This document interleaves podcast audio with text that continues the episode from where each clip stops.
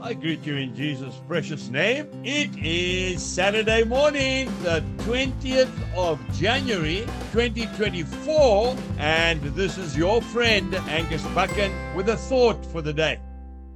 We start off in the Gospel of John, chapter 20, and I'm reading verse 29. Jesus said to him, Thomas, because you have seen me, you have believed. Blessed are those who have not seen and yet have believed. To trust in the Lord, whom we haven't seen with our physical eyes, takes faith.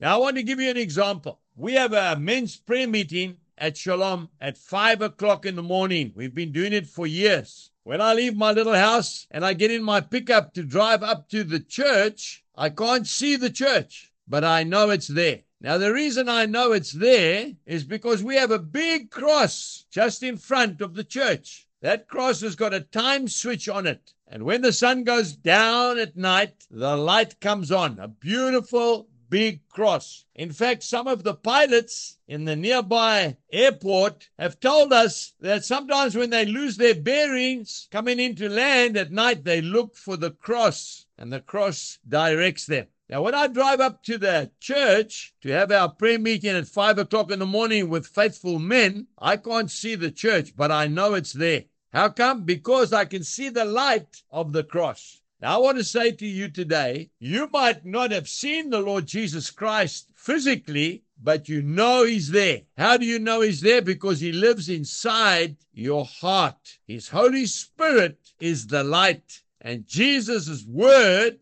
the Bible is our direction. Today, we are not going to walk by sight. We are going to walk by faith. 2 Corinthians chapter 5 and verse 7.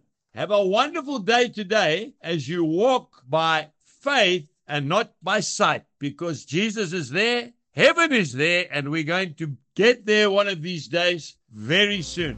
God bless you and goodbye.